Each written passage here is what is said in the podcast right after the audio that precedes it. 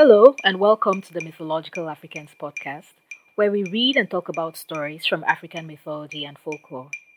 I am your host, Helen Day.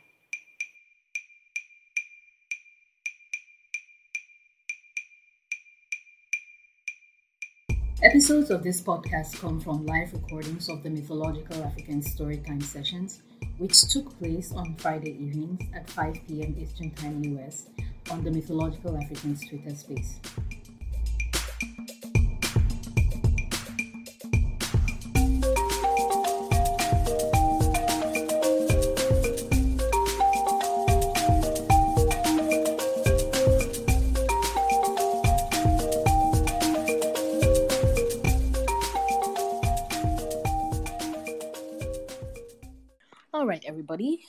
Welcome, welcome to our Friday evening mythological African session. Um, it's so good to have you all here. Uh, I'm Helen. As some of you might know, I host this space, and we get together on Wednesdays and Fridays to read from folklore from across the African continent. We read stories, we read poems, and we just talk about them. There is no formal process. We basically read and talk.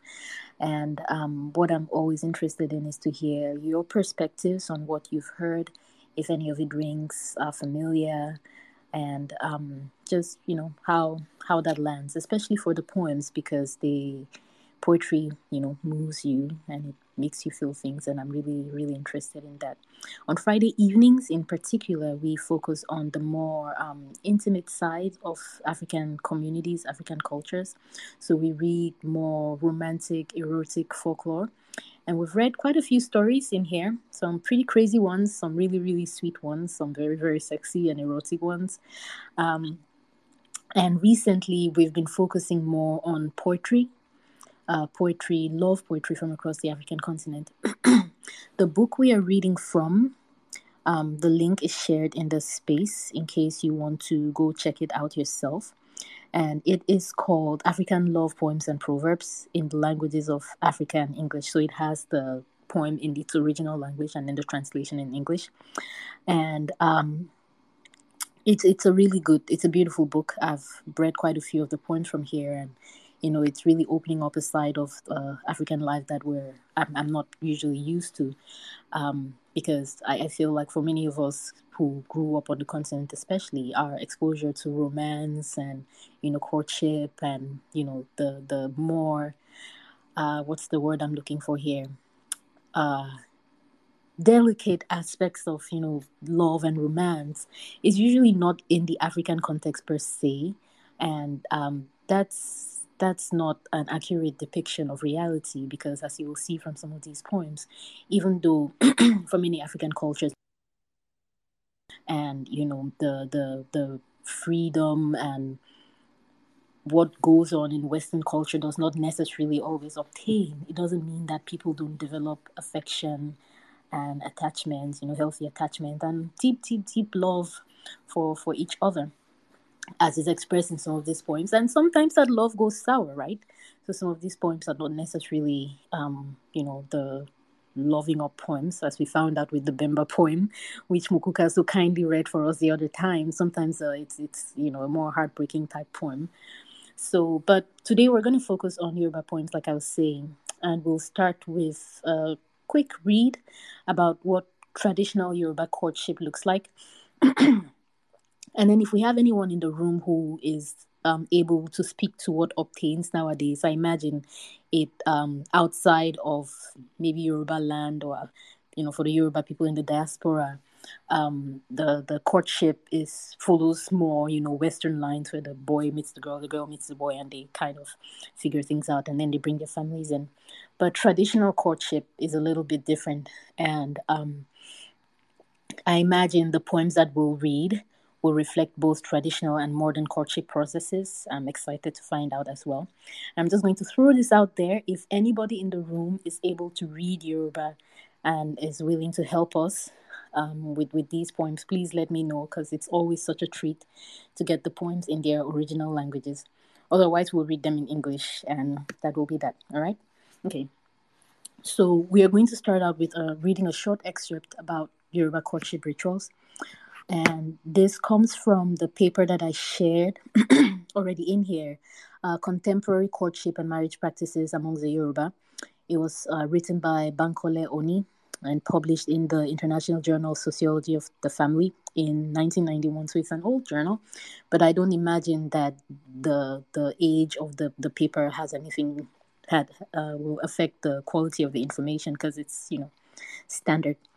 And uh, the practice of courtship um, it's on page, if you're looking at the document itself, it's on page 146. And I'll just read that short section and then we'll jump into the first poems. And I do this just to give a, con- a, a an idea of, you know, the cultural context in which we are operating. Um, many of us already know that the Yoruba people are found in Nigeria. They're one of the, the uh, larger ethnic groups in the country. And we are well familiar with, you know, the, the Yoruba people, I, especially if you're from the African continent, because they are one of the, the main groups who, through whose music and dress and even their language is having such a high impact. Um, I think if you wear a gele, you know, you're, you're touching Yoruba culture right there. And if you love Wizkid as much as I do, you're touching Yoruba culture right there. So the practice of courtship amongst the Yoruba, we'll start there. And then we'll open up the floor, talk about it a little bit. Then we'll read some poems, all right? Okay, so the practice of courtship. Courtship can be defined as a secret or public association between potential spouses. It is a period within which two individuals of the opposite sex accept each other, first of all, as friends and later as husband and wife. It is a period of emotional and physical closeness expressed through the exchange of symbolic gifts. This is the modern prior to and or within the concept the consent of their respective families this is the modern prior to and or with the consent of their respective families agree to come together in a special mutual emotional emotional relationship. what is described above is courtship as understood by the modern educated Yoruba and the illiterate who live in large cities like Lagos, Ibadan, Ijebu-Ode, Ife, and Ilesha. Such illiterate young men who are often engaged in modern crafts like carpentry, goldsmithing, bricklaying, are usually migrants who are far away from the influence of their lineage elders. Having migrated to the city to work as self employed craftsmen or laborers at construction sites, they became urbanized. the girls they court are often the daughters of polygynists who have little or no opportunity to attend school. These girls can be found selling food to workers at construction sites or in shops learning how to sew dresses under a seamstress who also went through a similar apprenticeship in the past. The evening market in Yoruba cities like Oyo and Ibadan also provide opportunities for young men and women to meet for courtship. a young spinster who has gone to the evening market to sell her wares has a chance of meeting several young men, among whom she can choose one as a future husband. The decision to accept a young man by a girl is not always an easy one. Her friends may also play a role in the decision making process, and this circle of friends will find out if the boy has another fiancé to whom he is emotionally attached. The girl will automatically be discouraged by her friends from developing any relationship if her friends discover that her suitor has another girlfriend. In such cases, the matter will not be brought before the families before it is resolved. in the village where a majority of the people still live to farm the land, Courtship, in its traditional sense, is a family affair. The boy and the girl involved generally remain in the background. For example, among the Yoruba in Okanle, a village in Kwara State, or Uju, a village on the outskirts of Ibadan City, the capital of Oyo State, is an interfamily affair.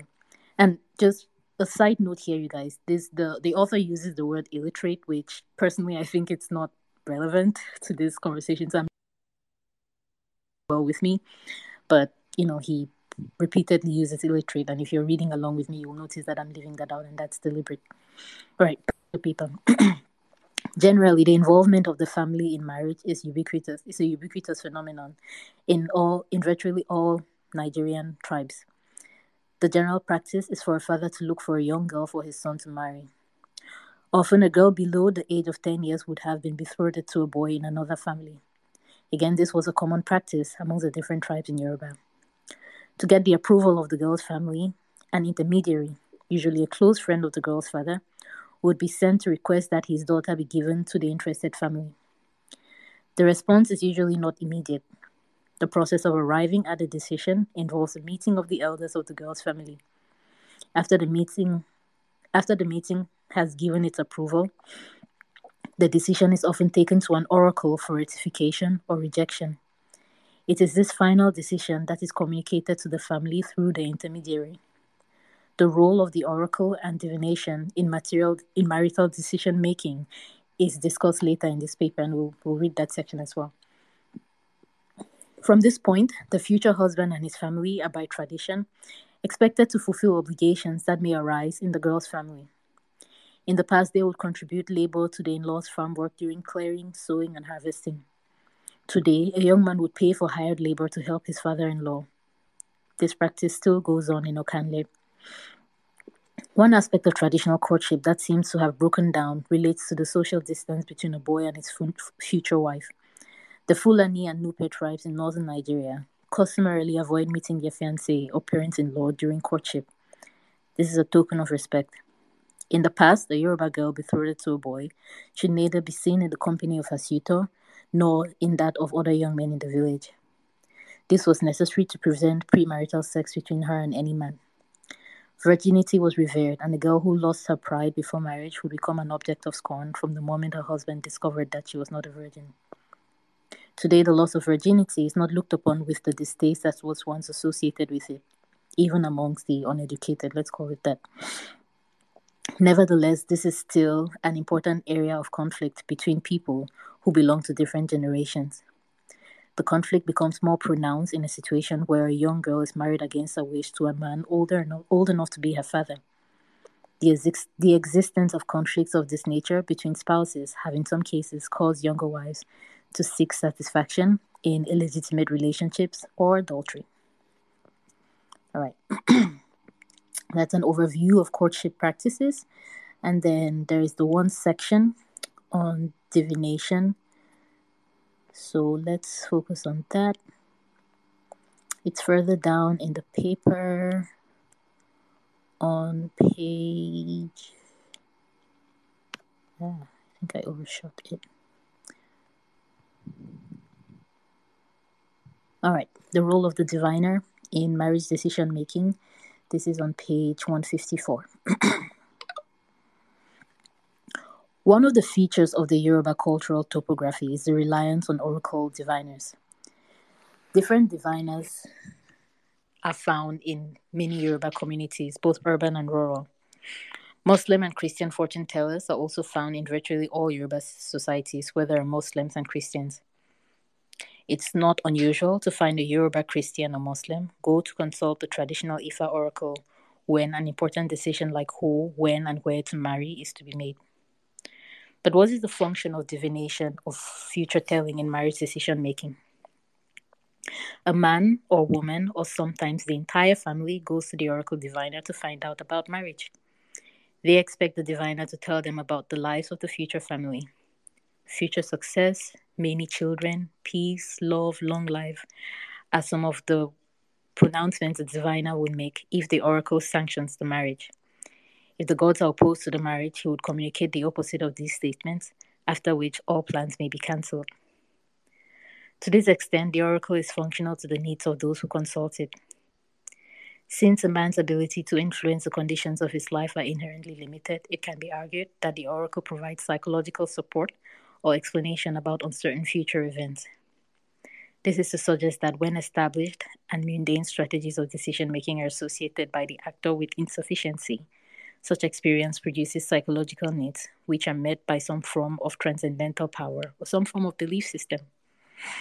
Marriage is an important event in the lives of any two people or the families concerned, and it is for this reason that Yorubas rely very strongly on the diviners as intermediaries between the gods and the decision maker. All right. So it sounds like it's uh, quite the process, which is to be expected. Um, as as discussed in the paper, marriage is not a light light-hearted thing. Um, we all we all listen to it. Any thoughts on this? And I'm really really interested in people who have proximity, who are part of Yoruba culture, or who have proximity to Yoruba culture.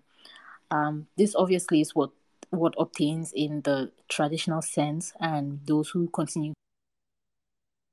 Any any thoughts, any feedback, any additional information that it might be um, good for us to have before we dive or any thoughts or reactions to this is it similar to what you experience in your own culture just thoughts thoughts and comments on this you guys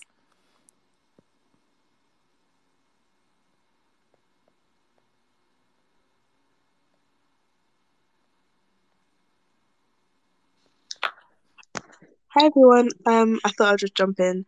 Um, my name is Ken, and I'm not Yoruba myself, but I have friends who do. But I'm Nigerian, and there's definitely um that culture. That's basically I'm Nigerian, but I was born and I live in the UK, and there is still that culture of, um, you know, being a virgin, remaining a virgin, um, before marriage is seen as pure and it's part of the purity culture that Christianity brought um, to but by colonizers and has therefore come across to the UK by immigrants. Um, it's definitely changed. I remember um, you mentioned about generations as well. It's definitely a, lot more relaxed now with the younger generation. So Generation Z and um, millennials. But I think those who are definitely still practicing Christians um, believe in that purity culture. And I'm not sure if you talked about it, but um, it'll be interesting. I think I think you might have mentioned um, how that purity culture is also pr- present in the Yoruba traditions and religion as well. That'll be quite interesting to know. Right. No, thank you, Ken, for for putting a bit of context around that, especially as far as the diaspora is concerned. I was, you know, interested myself to understand if the emphasis on virginity is a remnant of colonial influence or if it comes out of um, Yoruba, uh, the Yoruba worldview itself. Because one thing that we really, really have to keep in mind um, as Africans that there were ways in which um, the worldviews brought in by Christianity and Islam actually aligned with traditional worldviews, and that is why it was easy for some people to, you know, cross the line. So, and it, this this was for helpful and harmful worldviews. So just because it seems like it came out of Islam or Christianity doesn't necessarily mean that it's you know it's imported. In, there were some African cultures which were very very very very conservative too, you know, and had a very strong emphasis on on virginity. One I can think about is uh, the Gikuyu culture, where um, after their rites of passage into young um, into puberty, the boys and the girls where they would go through this training where it was basically learning how to be in each other's company and there was you know time spent together rubbing up against each other but they were not supposed to get pregnant. So it was basically you know essentially sexually teasing each other but uh, uh, uh, copulation was not expected to happen. And if the girl got pregnant it was a source of a lot of shame and if the boy um, the boy who got her pregnant would also face very high sanctions. And so that that did not happen because of colonialism. Matter of fact when the british found out about this thing they did all they could to outlaw it because they thought it was bad right? So just because there's an emphasis on virginity doesn't necessarily mean it came out of uh, uh, uh, christianity. But we do find that in in many cultures you know the attitude towards towards sex and people getting together um, was not quite as as rigid as we've seen multiple times in this room right?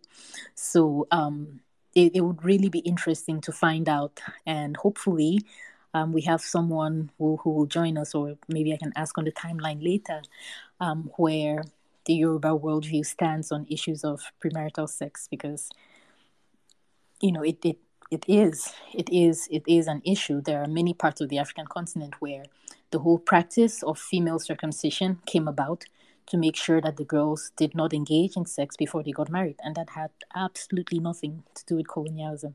So that's a really really great point um, ken. I'm so glad you brought it up and hopefully we'll, we'll get some answers.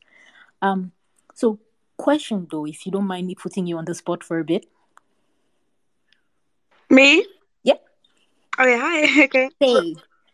Right. So I know you're Nigerian, but you're in the diaspora. Do you have any uh, thoughts to share or any familiarity with the courtship rituals in your own culture? Gosh, I actually wish I do. Um, because I'm part Buki and Bembe, so mm. they're already like smaller ethnic groups. Mm. So I don't really like know a lot. I haven't been in a while, but honestly, I I've been asked this question before, and I definitely need to know. And oh. I've been asked about, you know, what's the marriage traditions, and I'm just like, but I don't know. but um, no, it's, it's, an excellent question, and it's something I definitely should know. So we're in the same boat because I I come from the the government name is Bafanji, but we, we refer to ourselves as the Fie people in Cameroon. It's a small village as well, and I couldn't tell you in any great detail what our courtship rituals are or what our marriage procedures are. Like I could speak to the mm. regional details, what is expected, but the specifics from my own people don't really speak confidently. So I'm right there with you.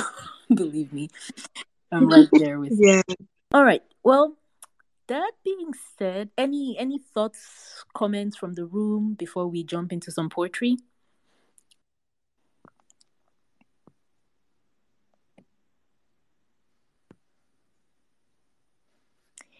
If not, we are going to go right ahead. And seeing as we don't have any volunteers in Yoruba, I'm just going to go ahead and read the poem in English.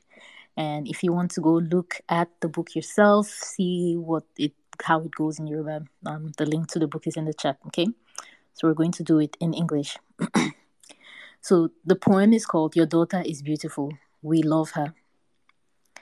So the bridegroom's party goes, "Your daughter is beautiful. We love her. She's like a gazelle, a perfect beauty. She carries herself with such grace. And then the bride party re- bride's party replies, Our daughter is beautiful. You love her. She is the best of girls. She eats not bitter herbs, but dines on the finest of fish. And then both parties say, Oh, yesterday's bride. She is like a gazelle, a beautiful bride. She carries herself with such grace.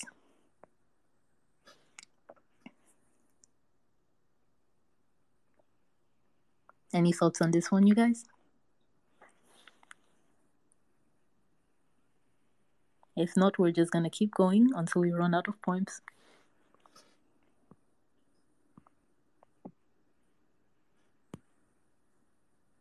So something I'm curious about would be I I thank you, thank you, Ken. Um I see you opened your speaker your speaker. Did you want to share something?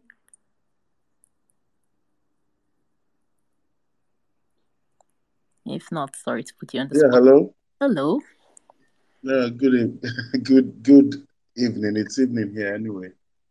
Um, sorry to interrupt. I just wanted to say that um, I was trying to talk for a while back. You were asking if anybody in the room is Yoruba. I am Yoruba. Uh, I come from Ogun State, Ijebu-Ode. Oh, cool. Yeah very nice, very nice. So thank you, thank you for stepping forward. The next question I have for you, though, would you be yeah. willing to read some of these poems to us in Yoruba? Yes, I would like to. However, let me warn you, I'm not. I haven't read Yoruba in a while, so I might mess up some of the words. But I would like to try if you guys don't mind. No, we don't mind at all, and we'll tell you right now. This is the perfect space for it because um, we in this space we are all african people from different corners of the continent just trying to hold on to our roots so you will have people with high experience and people who are barely hanging on, like me and Ken were just talking about, right? And the last time we had someone who read a poem was Mukuka, who is here with us, and he, okay. you know, said a lot about how he wasn't, you know, fluent in Bemba, but then he did such an amazing job anyway. So you will find us to be the most supportive and kindest crowd, and we will love anything you choose to do. I promise. Okay. All right. Thank All you right. very much. no, thank you. Thank you so much. So, what I'm going to do is I will send you this poem that we just read. Okay. I'll send you a picture, a screenshot of it, because sometimes I know people have trouble um, accessing the book. I just sent it to you by DMs. Please let me know if you can read it clearly, and then we'll step back and give you the floor to read for us. This is very exciting. Okay. Thank you. Uh, all, all right. Um, okay, I've seen the, the the picture. Can you hear me? Yes, we can hear you clearly. Just let us know when you're ready. Okay. Uh, okay, I see the picture. Thank you very much. It's quite clear. Okay, perfect. Um, are you guys ready? Yes, sir. Yes, sir. Please. Okay. Um, so the it says, "Ọmọ yìí dára ó. Do you need me to interpret what I'm reading, or should I just read? So the what I just read in English is what you're about Yes. to read in Yoruba. So what, what I think will happen is we'll have you read in Yoruba and then I'll read it Mhm. again in English. In and then the next Oh, poem, that's the next poem you will read first in Yoruba and then I'll read in English. And then Okay. like that. And then um if you don't mind, as you read the poem, if you see anything that you know is in Yoruba that we don't we, we might not really grasp, please Yeah. do us the favor to enlighten us, okay? If that's if that's all right by you. Okay, that's fine. That's Lovely. fine. All right. Please, the floor is yours. Okay. Ọmọ yìí ń dára ó wù wá. Ọmọ yìí dára ó wù wá. Bíi ẹ̀gbín lórí. Ọmọ yìí dára púpọ̀. Ó ń hùwà rere. Ó hùwà rere means she's well behaved. Um, ọmọ yín dára ọmọ wa dára ó wù yín. Ó ṣọmọ jẹ́jẹ́. Ọmọ wa kì í jẹ ewúro àfi ẹja díndín. Ewúro is uh, bitter leaf. I think it's a tree. It's it's bitter. It's bitter basically. Mm. Um, ìyàwó tí a gbé lánàá bíi ẹ̀gbín lórí. Ìyàwó dára púpọ̀. Ó ń hùwà rere. Yeah, so that's it. Thank you very much for listening. Oh, thank you, thank you, and you know, round of round of applause. Um, a couple.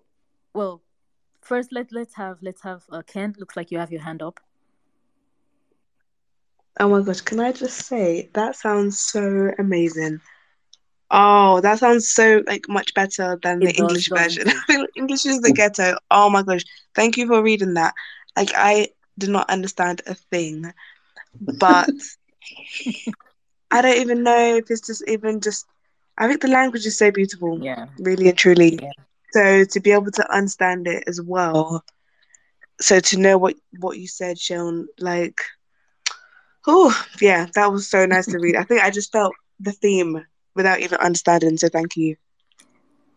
Um, thank you. Um, I'm privileged to read to you guys. Thank you very much. Thank you, and the, the the feeling is mutual for sure. We definitely felt the chills when Mukuka was reading, and it's the same. It's the same. So let's let's try this, Sheun. And sorry to you know put so much responsibility on you. How about you read in Yoruba and then you tell us what it says? Because I feel like that gives a more authentic experience than me reading in English. How how does that sound to you? Um, okay, that's fine. Uh, I don't mind doing that at all. Okay, perfect. So I'm going to go ahead and send you the next poem on our list. Okay. So you have that poem, uh, Babamo, and then the next one, Ife. It's it's longer, so I'm going to send you that one as well. Okay. All right. No problem. All right. So let's I've start already with uh, one. Babamo. Bàbá mò ń lọ ẹ fi yẹ́ ẹ fi àdúrà sí mi. Um, what that says basically is that um, Baba is like father or daddy. Um, it could mean your father, and it could mean anybody older than you who's old enough to be your father. Mhm. So the title is basically Father, I'm leaving. Please um, follow me, send me off with a prayer, or follow me with a prayer. Um, yeah.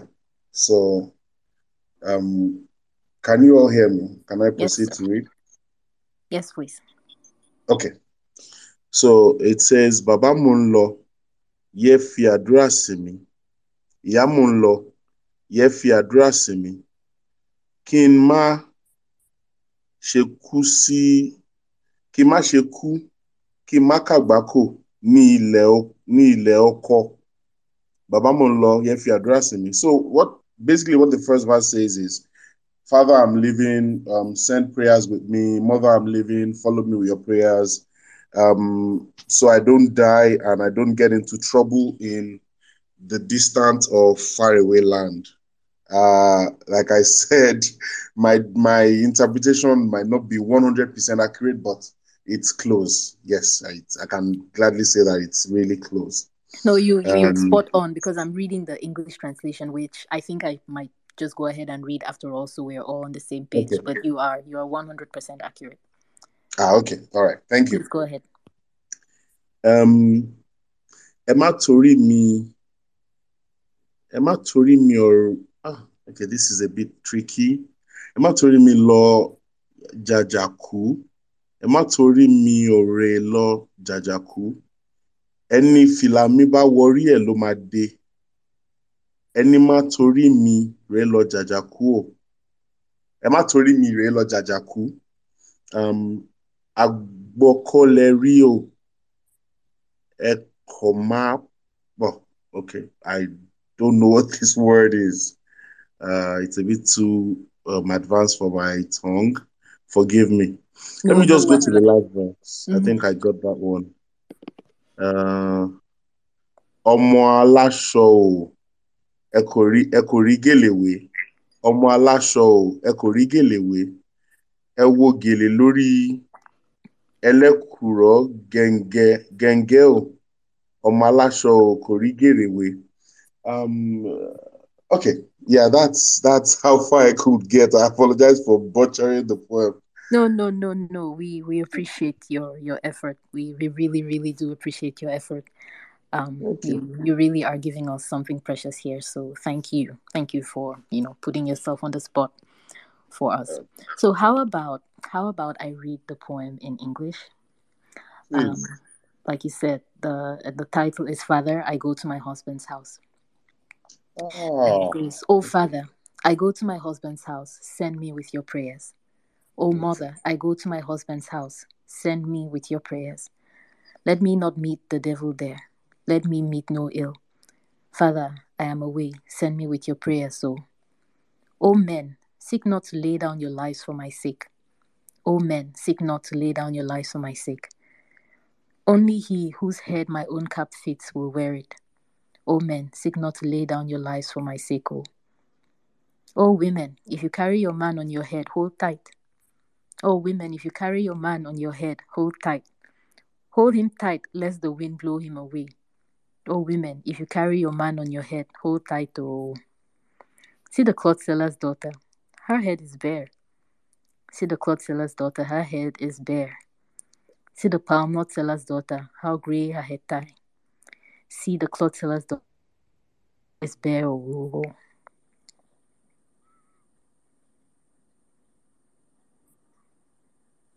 so soon. Haven't heard the the English version. Does does anything seem a bit different now? Uh, no, yeah, okay. So I had no idea, but now I get it. It's a popular um yeah song. It's a it's actually sung a lot, and it's kind of Mm. like a um a I don't know for want of a better word, a bragging song. You know, Mhm. so it's a it's a lady who's going to her husband's house and she's warning all the women in town to hold on to their men tightly because she's coming and you know I'm so beautiful. I'm so you know all of that is inferred, but Hey, okay. yeah, yeah. it's it's it's quite a popular piece of Yoruba poetry. Um, it's performed at some traditional weddings. Yeah. interesting, interesting. So, so the the first one we read though, where it sounded like the bridegroom's party sings, the the bride's party sings, and then they sing together. Um, is that is that something that's also sung at at, at parties? Uh, I I've not had any encounter with that. I would say that this is actually my first time of hearing that particular one. Ah, gotcha, gotcha, gotcha. Yeah. All right, we have a hand up. Um, Arao, go ahead. Hi, I'm sorry. I I wanted to ask a quick question before you continue. What is the difference between this and um, anyone can answer this question? What is the difference between what I just heard and an Oriki uh, praise poem, a praise song in Yoruba? I'm just very curious. Thank you. Sheun, do you do you mind? Uh, no, at all. Um, okay. Again, like let me just small disclaimer. I might not, I, I, I may not be hundred percent accurate, but I'll just give a general idea of my understanding. Um, and Oriki is usually uh, a household um, praise. Um, so, w- for example, I'm I'm an Odukoya.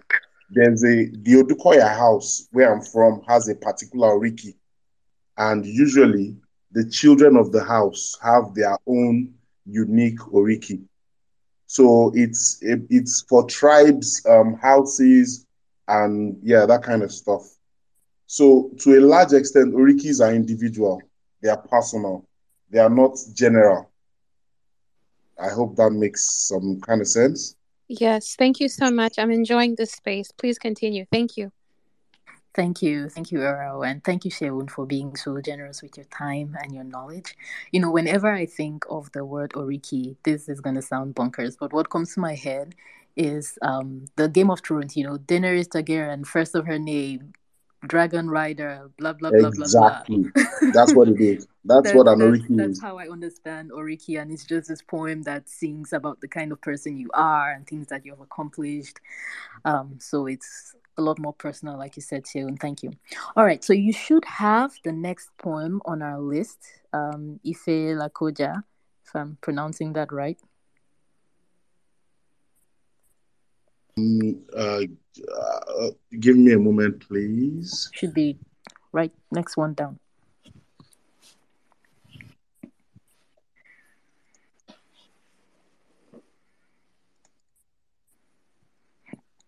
So it should be immediately after the one you just read. Oh, sorry. Ah, I was looking at the third picture. I'm sorry. Yeah, I've seen it. All right. Um, là kọjá òfin. I, what um I think what that means is love is the ultimate of all the laws or something like that. That is very true. The fulfillment of this earth's law is love. Ah, okay, okay, all right. So I'm not too off. Okay, um, I- let me. So if you want to take a couple of minutes to just look at it real quick um, before you Yes, start reading, that is that is quite fine as well. And I'll just I would like that. Thank you.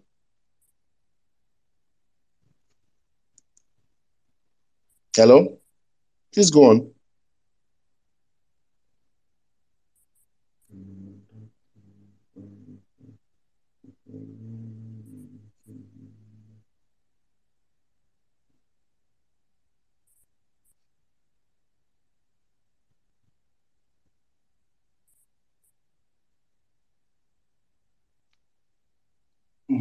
Okay. Um, hello. Can anybody hear me?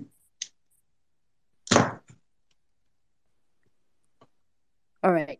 I'm sorry, I was muted and I was over here talking. My bad. Oh, okay. So, um, just a quick um, announcement before you start sharing. The book we are reading from is called A Treasury of African Love, Poetry, and Proverbs. And it is available on Internet Archive. If you look at the top part of our space, I have links to the book we are reading from, as well as links to a paper that we read about Yoruba courtship traditions, just to give us some context. All right. Uh, all right, Sheun, floor is yours. Okay. Um, ìfẹ́ là ìfẹ́ là kọjá òfin láyé o. Ẹni adákun ò lè lò fẹ́. Ẹni adákun ò lè lò fẹ́. Um, ah, I'm not quite clear on what that means. Okay. Ìfẹ́ ló mú ènìyàn méjì gbénú ilé kòtòpo. What that means is it's love that enables two people to live in a small house, I think.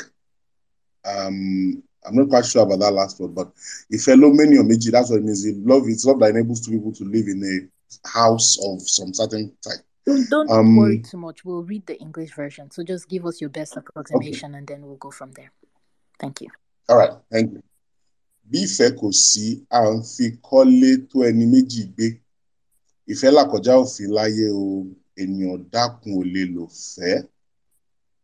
Uh, okay, hold on. Let me open the second one.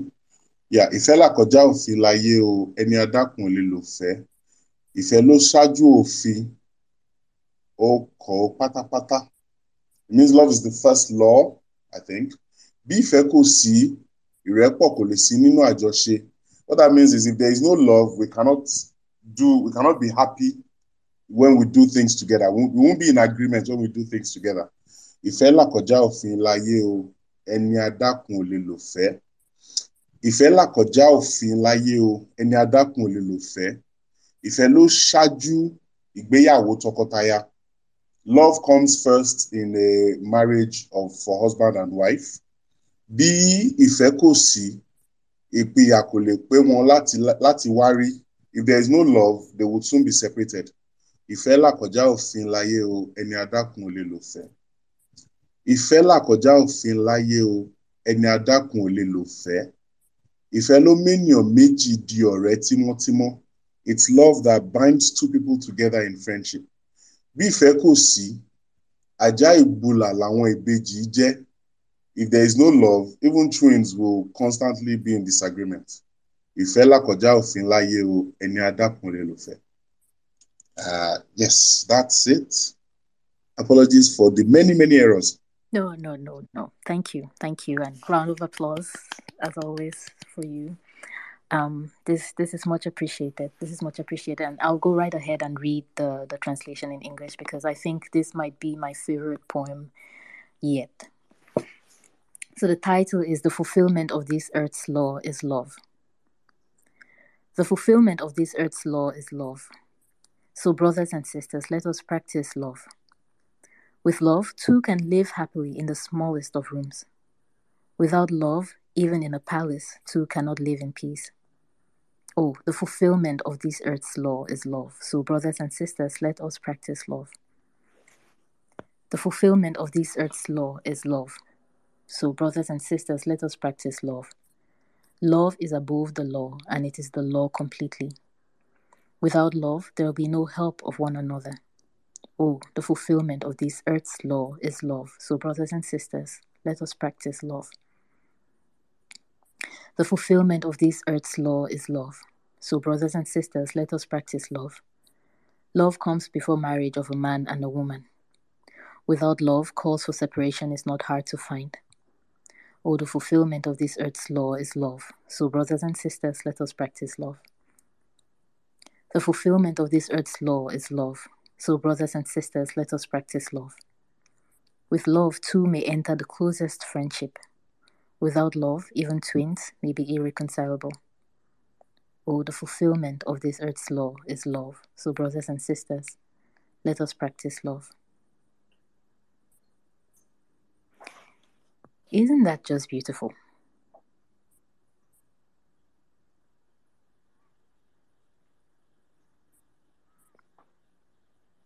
I, I'm I'm just sitting here. and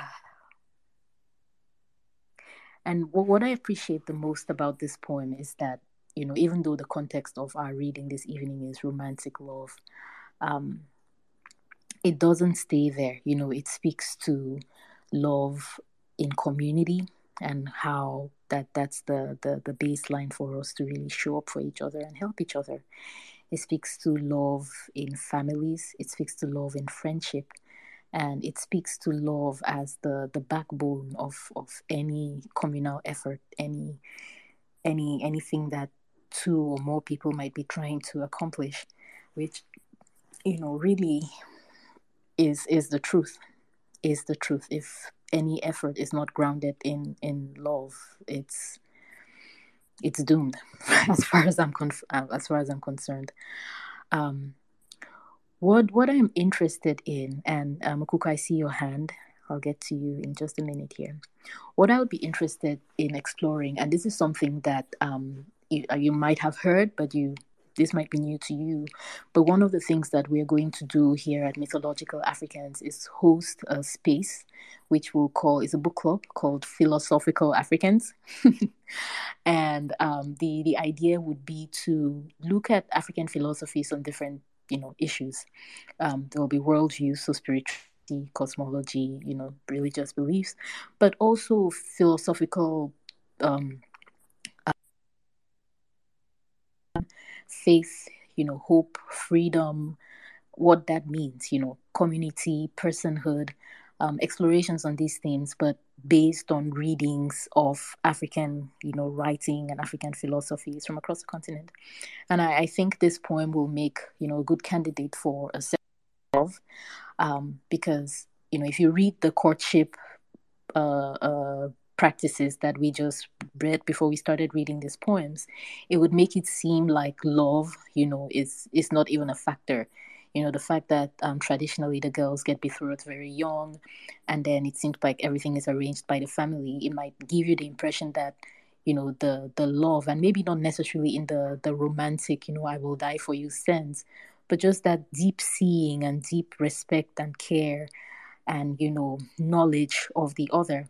And being willing to take responsibility for the other that that is what you know real love actually is um that can exist even in those kinds of conditions. And I think what this poem is saying is that no matter what structures you have in a society that provide guidelines, if there is no love in that, it's it's it's not going to work. At least that's my understanding. I may be wrong. Um, but yeah, just any thoughts on this? Let's start with you, Mukuka.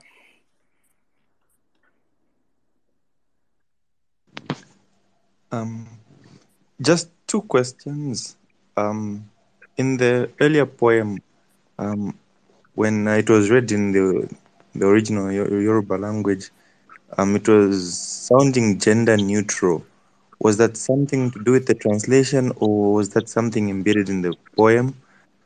And um, secondly, is there anything that would um, suggest the time when these poems were were said or written?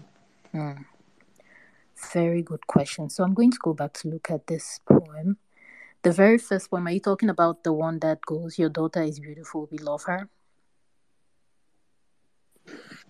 Um, the one that was um, about uh, a girl about to leave her parents mm-hmm, mm-hmm. to go to, right so to go to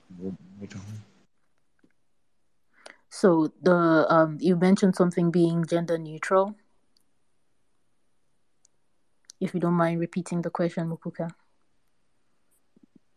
um when when I heard um, Sion, I hope I'm pronouncing his name right. When I heard him reading the the story or the poem in the in the Yoruba language, it um, it had a gender neutrality to it. I, I I could not get from his um, from his version whether it was a male or a female who was uh, leaving the home. Um, but when you read the English version, it was more explicit towards um, the gender at the point? Was it something that was in the translation, or was it something that is embedded in, within the the intention of the poem? Got it. So, if, if I understand you correctly, you're asking if in the original uh, Yoruba language, anyone who reads the poem would know that it was a girl speaking. Does that is that accurate? Yes. Um. Any any any um ideas for us Sheun. I guess the, the question here is is Yoruba a gendered language? So do they have, you know, specific ways in which men are referred to? Because there are many African languages which gender really doesn't really mean a thing. Like they, they're completely gender neutral. So Sheun, um this this question I guess you're the best person to answer. Um with the the second poem you read, is it in the Yoruba language is it written such that anybody would reading it would be able to tell whether it was a man or a woman speaking? Um, thank you for the question. Yes, I would say that um, from the first few lines. Uh, hold on a second. Let me just open the poem again. Okay, the from the first uh, the first verse actually you can tell it's a lady speaking because she says I'm going to my husband's house. Hmm. Uh, let me not get into trouble. Let me not die. I'm going to my make. let me not run into trouble in my husband's house. You know, I'm leaving to my husband's house. So it's only. I mean, it's inferred that it's only a woman who would say, "I'm going to my husband's house." So yeah, you can tell it's a lady speaking. Well, a general question, however, is Yoruba a gendered language in and of itself? Uh, it, yes, it's it is, but in some conversations, it might not come across clearly that Mhm. this is a woman or a man speaking. But we usually have distinctions. Um, there, there, we don't have, for example, we don't have he, she, he, she words. We don't have them in Yoruba. We we usually just it's the same word that refers to male and female in that particular context, but we have um, ọkùnrin, which is male, um, obìnrin, which is female. We have husband, uh, which is ọkọ, and we have ìyàwó, which is wife. Mm. Uh, we have iya, which is mother. We have baba, which is father. Got you. got Um, yeah, but we don't have he, she, unless maybe those words are eluding me at the moment. Sorry. Mm. No, thank you. Thank you so much. Does that answer your question, Mukuka? So what I'm hearing is that texts in which, you know, those pronouns have no meaning, have no relevance, but there are words which, you know, when spoken, it is understood that this is can only refer to a man and this can only refer to a woman. Am I translating this accurately, Sheun? Yes, you are. Okay, perfect. Does that make sense at all, Mukuka? Yes, thank you. Thank you very much. And then your second question? Um, is there any indication um, about um, the time or yeah, the point in, in history at which this the poem would have been written? Got it, got it. That unfortunately is something that the book doesn't specify. Um, what I can see is that the book itself was published in 1997, right? And he gives acknowledgments to a variety of people who I imagine are the people he he you know consulted and um, collected these poems from but the book doesn't give me any indication about when these poems were collected. But my my impression is that it would span time because there's a poem here from ancient Egypt, right? so obviously that was a long, long, long time ago. And there's the one um read, which he said is a poem, a song that is sang still at weddings. So I, I get the impression that it, it just varies across time. It's just unfortunate that the the timing is not specified in in the book. Does that does that answer your question? It does. Thank you. Thank you. And can I follow up with a question of my own? Is there something that triggered that question of yours? The second one. Yes. Um, I was I was trying to look at um, the the cultural perspective on on love. Um, if you following on from the the previous conversations we had on um, African on African community and our our diversity in terms of um, male and female relationship and how we viewed um, the the union between a man and a woman.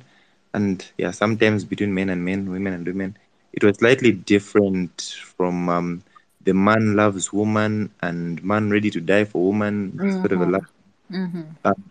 whereas with this poem this poem brings out that that type of a relationship which um, was suggesting to me um, um, a western influence in the perspective of love so that was why i was asking about the timing of the poem Gotcha. So if if I understand correctly, this would be the poem where we read um the, the fulfillment of this earth's law is love. yes it yes that, that the fulfillment of the earth is love yes Okay. You know, that's that's an interesting interesting um perspective because I I asked the follow up question because I I saw a little bit of biblical influence here. Um, I I think uh is it the book of is it the book of John or which which is the book? I know there is Corinthians, um, but there is also there is at least one other place. You guys, I'm slacking on my biblical knowledge here. There is at least one other um place in the New Testament where the subject of love is, you know, dug into, and I I was reading this poem and wondering as well, you know, if there there was some such influence there, but uh, without without that context, I I can't say. And you know, like I said at the start, one of the the things that you know we we should not forget is that in and of itself there are many ways in which different African philosophies aligned with philosophies from the Middle East and other parts of the world. So we, we shouldn't be shocked or surprised to see, you know, correlation, you know, and just summarily classified as colonial influence. Um, there, I mean, Africa was part of the world, and it's possible that as information flowed from Africa to the other parts of the world, information also flowed from other parts of the world to Africa. There has always been a healthy interaction between African communities and the rest of the world, healthy interaction and mutual influence. So um, some similarities should not be, you know, too much cause for alarm. But of course, we have to be vigilant, right, and make sure that you know things are not getting diluted, or if they are getting diluted, we know which is which. So this this is something that I'm going to have to dig into because I I find this poem just beautiful you know, and I earmark it as something potentially to dig into during a philosophical African session, um, you know, to get a Yoruba perspective on on love. Um, I think who who is the the Christian theologian who wrote about the different kinds of love? I think it's Augustine, um, who wrote about you know uh, filial love and um, the love for God, the love for brother, the love between man and woman. Um, so the, the topic of love is so fundamental to human well-being. It, it has received a philosophical and spiritual treatment across most traditions. I mean, you read a, a Sufi poem, and sometimes you wonder if it's between God and, and a human being, or it's between two lovers, right? So, and you know, um, Islam has also had a strong. In- so, it's possible that there has been a healthy interaction there, or this could be a worldview and it would be something worth digging into to find out you know what is take on this thing we call love whether it's for between lovers or between you know parent and child between family members community friends and all of that. So stay tuned. Philosophical africans coming to you soon right? Okay um we have one more poem to go i feel like i've been talking talking There's a hand from. uh sonia please. I, I, was just going to bring up that. I'm sorry if I missed, if you already talked about it and I missed. Uh, my question was Does, uh, along that vein, does Yoruba have different words for the different types of love?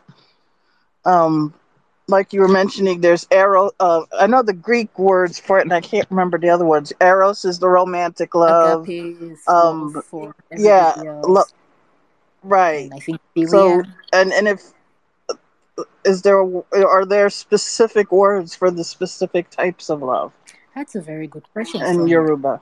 Sheun, are you able to to shed some light on this for us? So when you talk about how a man loves a woman or you know two lovers interact, love between a father and their child, love between friends, is there is, are there different words in Yoruba, different expressions to to uh, characterize that? Um, uh, that's a very, very good question. As far as I know, as well as far as I remember, I do think um, in somewhere in my memory, I've heard um, love described in various ways. Um, they say Ife, Ife is love, so and then they attach another word to it. Um, you know, Yoruba words are usually sentences, so um, um, but I can't say for a fact that there are different words for love but I think I've heard it used somewhere before, but I, I because I can't tell you why and I can't say more, I would say no. Okay. that is limited to my explanation. Understood. Well, definitely something to be on the lookout for.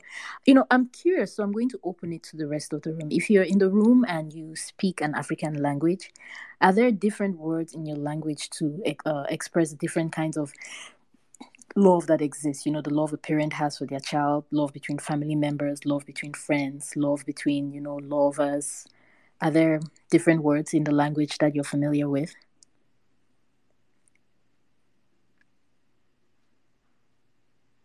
anybody or are you thinking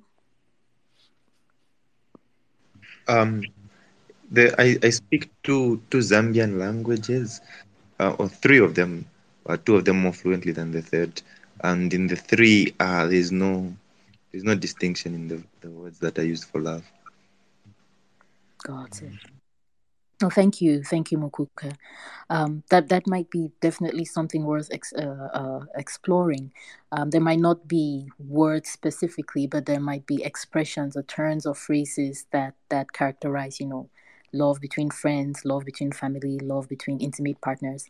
Um, it will be interesting, and and well, maybe there isn't. You know, doesn't doesn't have to be, but just a fun thought experiment here. So any any other questions in the room, thoughts, comments before we do the last poem and wrap it up? I feel like I just want to say quickly. I think in terms of um, different ways of expressing love, there's definitely um, different ways in other languages. Oh, I don't know specific things, but just you know, saying like "I love" an object versus you know, you love your lover or family. There's probably different phrases. So Mm. I want to let people know about that. Just how to say things like, you know, "I love this chocolate." You wouldn't. You, I don't know. Maybe I'm wrong, but I thought I, I know like with Spanish and stuff. Um, I know it's a European language, but you know they use different phrases to s- depending on what they're speaking about because it's it's about the intensity of the love. You know, you don't love an object, you love um your significant others. If that makes sense. No, that's a very good way to characterize it, um, Ken. So if if I'm understanding you correctly, um, a man saying or a woman saying, "I like that person" in terms of romantic love, and saying, um, "Say I like chocolate."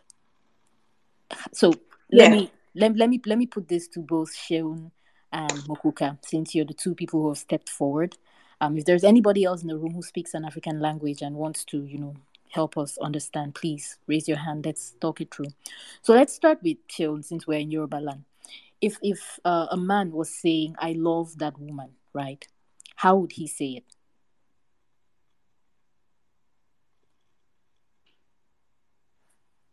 Are you with us? There you are. Um, yes, I am. He would say, okay, so is um is he saying it to the person or is he saying it to somebody else? Let's let's say he's saying it to somebody else. Let's start. Okay. He would let's say um the lady's name is Mhm. Mary. He would say Monife Mary. Monife Mary. Okay. Now, if the man was saying, "I love Monife Amala," Uh, ah, Monife Amala is the the same same thing. thing. Okay. If you're saying, "I love my Yeah. mother," Ah, Monife Muf. Oh, okay. You could say Monife Yami, or you could say Mufero Okay. Yami. So the question I have is, between Monife and Mufero, is there a difference? No. Okay. So why No. why are they said differently?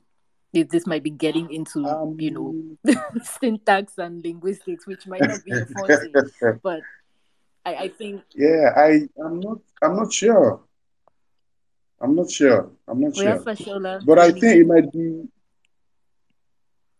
I'm sorry, I didn't hear So what we you have said. Fashola joining in, so maybe you're getting some backup. Yeah. Okay. Yes, please go ahead, Fashola. Nice to have you. Hi guys. Oh, can anyone hear me? Oh yes, we can hear you. Hi, good to have you. so what is the question again?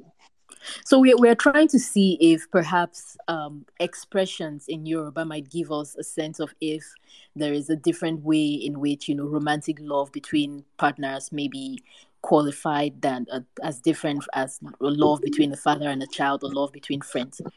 So so far we know that the expression for I love is monife, but we also heard something else. I think mufero. Yeah, uh, the reason why we have different words that means the same thing is because Yoruba is a very complex language that has to do with different sets, or can I just call it like different tribe between the Yoruba race on its own has the way the way they Mm. pronounce stuff, like the way the people that live that lives in Lagos, Lagos pronounce certain words is different from the way the people that live in other parts of the of of like the Yoruba cities pronounce their words. So there is always changes in how we pronounce them, but they all mean the same things, but it's just like people just pronounce things differently. It's like saying, like I'm sure the Scottish has there are certain words for certain things, and whereas the English also have certain words that also means the same thing. Got it. Do you get what I'm trying to say? Yeah. Right. So it, it's almost like um, pronunciations can almost sound like dialects, but they really just mean the same thing. Got it. So got it. Monife and Moferon Now is the same thing. understood. So regardless of if you're talking about a person, an object, uh, a concept, monife is the expression for I love. Uh, yes. and and it captures the quality of you know this is something i dedicate care and attention and you know Uh, it's it's I think maybe Sheun can back me on this. I think Monife can, like, M- M- Monife is what the like the expression you use when you're actually talking to a person. Maybe when you're declaring your love to a girl, you can use Monife. Whereas Mofero always goes with food and places. ah so so it does sound like it does sound like depending on if you're talking to um, a being Mm. um, or an inanimate object the the quality there's a slight difference in the quality that that the the expression uh, uh, uh, conveys Yeah, yeah, yeah. You you might be right on that because like I know M- is always like we always use it.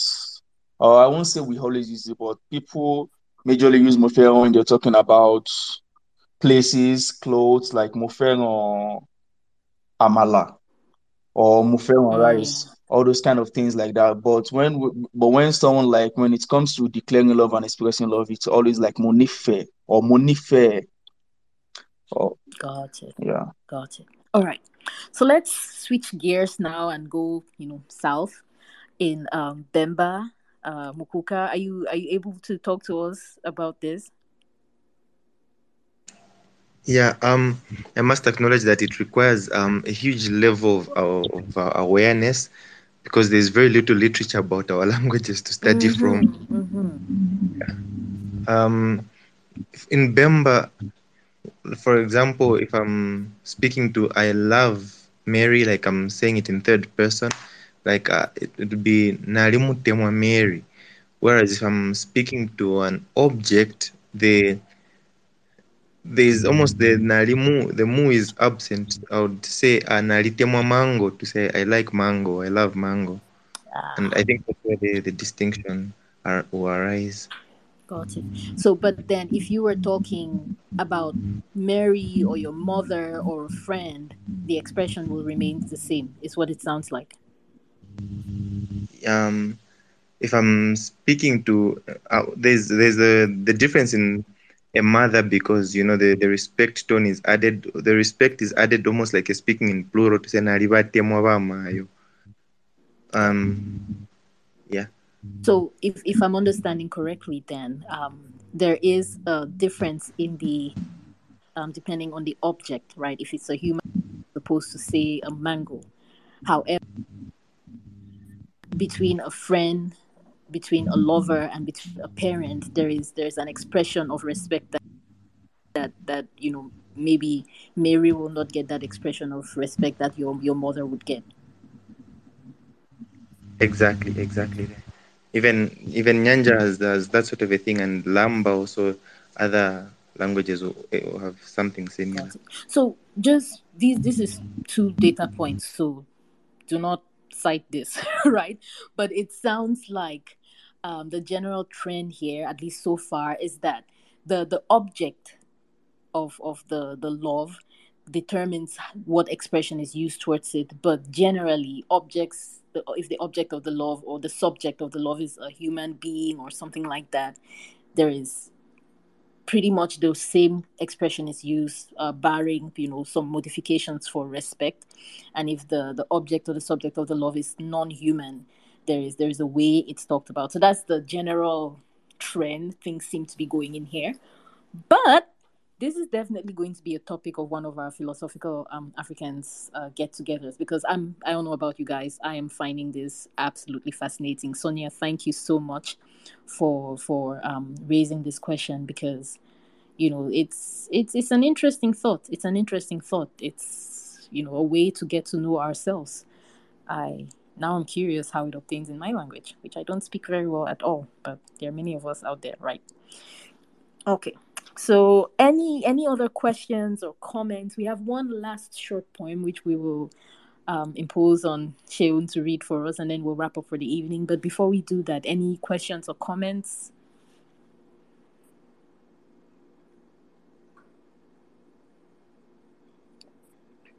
If not, then we will hand the floor back to Sheun for the very, very last poem, which I believe you should have. You should. It's a very short one. Ojumo. Am I saying that right? I hope so.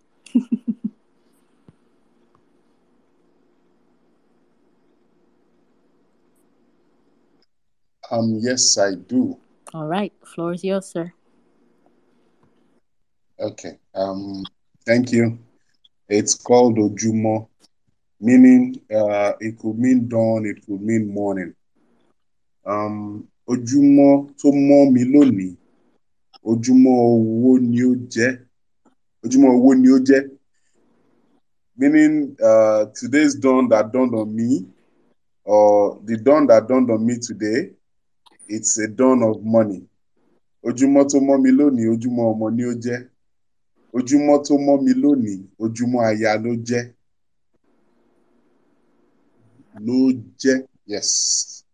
So it's it's quite short, and it's it's kind of like a prayer. Mm. Um, today's morning, it's a morning of money, of children, of a wife. So you can tell it's a man speaking. Mhm. I think. Mm-hmm. Yeah, it's So, I, yeah. I I do get that impression as well, and the translation certainly accords with what you're saying. So the poem um, is the day, and it goes: "The day that dawns today, let it be a day for money. The day that dawns today, let it be a day for children. The day that dawns today, let it be a day for wives." And certainly sounds like a man's prayer. I, I would I would agree there, at least an, an African man's prayer, because those those are the important things, right?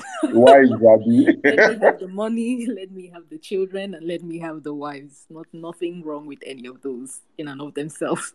So, but yeah, yeah, yeah. No, thank you, Sheun. Once again, if we could just, you know, quick round of applause for Sheun, you know, just to let him know we really, really appreciate him putting himself out there and letting us benefit from his knowledge of his language and sharing with us the the, the background. Also, want to really thank uh, Fashola for stepping up as well and you know kind of giving us uh, another source of information. Sonia, I see your hand. I'll get to you in just a bit here. Thank you to Mukuka for you know once again stepping us and speaking to us from the the Bemba and the Lamba um, perspective and uh, Nyanja, I believe, and Arao for stepping in as well. Um, Sonia, I was going to say, with a few modifications, that's a really good morning affirmation for when you first wake up and getting yourself energized to go face the day I'm just for like, you- you- everybody. You you you're not wrong there, and I believe it is uh, a, a Yoruba cultural practice. You know, to when you wake up in the morning, you hold your head, which is your ori and the seat of your destiny, and you speak affirmations and positive things in your life. So Sheun and Fashola, is this something that someone would wake up in the morning and say? Does it sound like that kind of poem or that kind of um uh, uh, uh, expression? Um, I'll let Fashola speak on that, if he will. Uh, I I think it's a morning like affirmation, like a good thing to say in the morning when you wake up before you step out. Mm. And the the wife's part is funny, but it's just the way like the way the culture is uh, like in Africa, whereby like people like when we talk when a man is praying to have many wives, that means he, that means he's talking about wealth because you need money to manage a lot of Right, wives. right, right. So so when they talk about that, it's all about wealth. It's all about wealth, and we can't we, we can't take away the fact that most of these poems are written when like for people that are kind of like ancient and in their own days when a man marries a, a, a lot of wives, it means he's going to be richer because that means he's going to have a lot of kids to work on his family. Right. And So Uh, you want to say Oh something? no, I was just gonna let you finish. Uh, so I think that I think so that that is why every time like that is why the prayer kind of like look like a man's prayer, Mm, mm, like pray for kids, pray for more wives, and that's just how it is. right. No, thank you, thank you both, Sheun and Fashola, for again just sharing your wealth of knowledge. Um, and and you know, like I said after I read the English translation, there's nothing inherently wrong with wanting money and children and wives, right? And if you're dedicating yourself to their care and well-being, um, and your well-being as a unit, there's absolutely nothing wrong with that. Um, but like you said, Fashola, it's important to read these poems in their in their context, you know, and not um, distort them with modern sensibilities. I imagine a modern version of this paper, you know, of this this poem would be definitely still with the money because that that much has not changed. But you know, probably something in there for safety, probably something in there for you know good connections. You know, just praying for the things that enable you to to succeed in whatever community you find yourself. So um, yeah, absolutely nothing wrong there. Uh, Fashola, you had your hand up.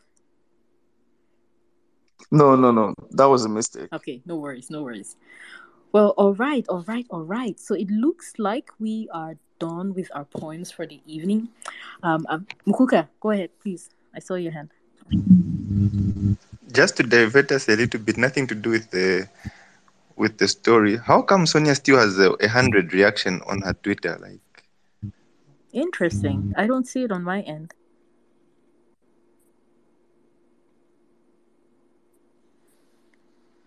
I don't see it on my side either. It may be just a delay. Right, right. It sounds like it sounds like. But hey, hundred percent for sure. This this has been uh, an amazing time together, you dear friends, and I'm so glad that you made time to join us today. Um, we will continue next Friday. I'm just gonna throw it out there that we have poems from the Hausa people. We have poems from Madagascar in Malagasy, which I would love, absolutely love, because you hear Madag- Malagasy being spoken. It's the most lyrical language. So if you have any person you know from Madagascar, drag them in here. I'm begging. We have a Maasai poems. We have a couple of Maasai poems. We have um, some poems in Sesotho, in Shona, in Somali, in Swahili, and in Zulu.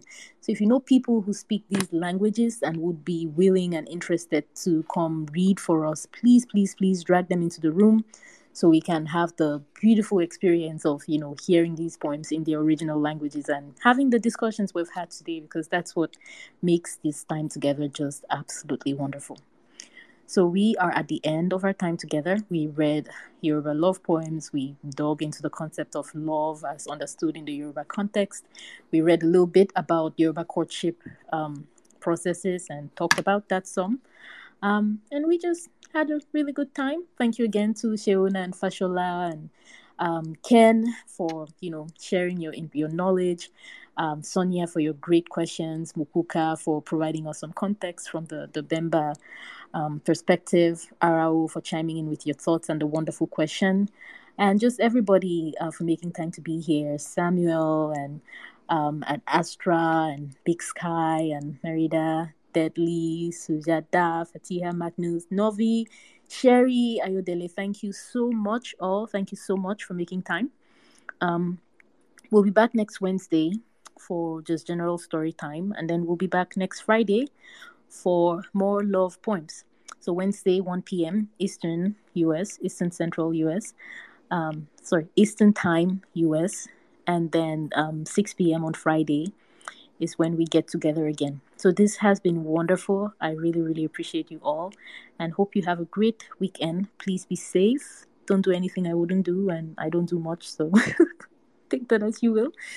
All right, friends. Thank you all so much. Thank you all, and goodbye.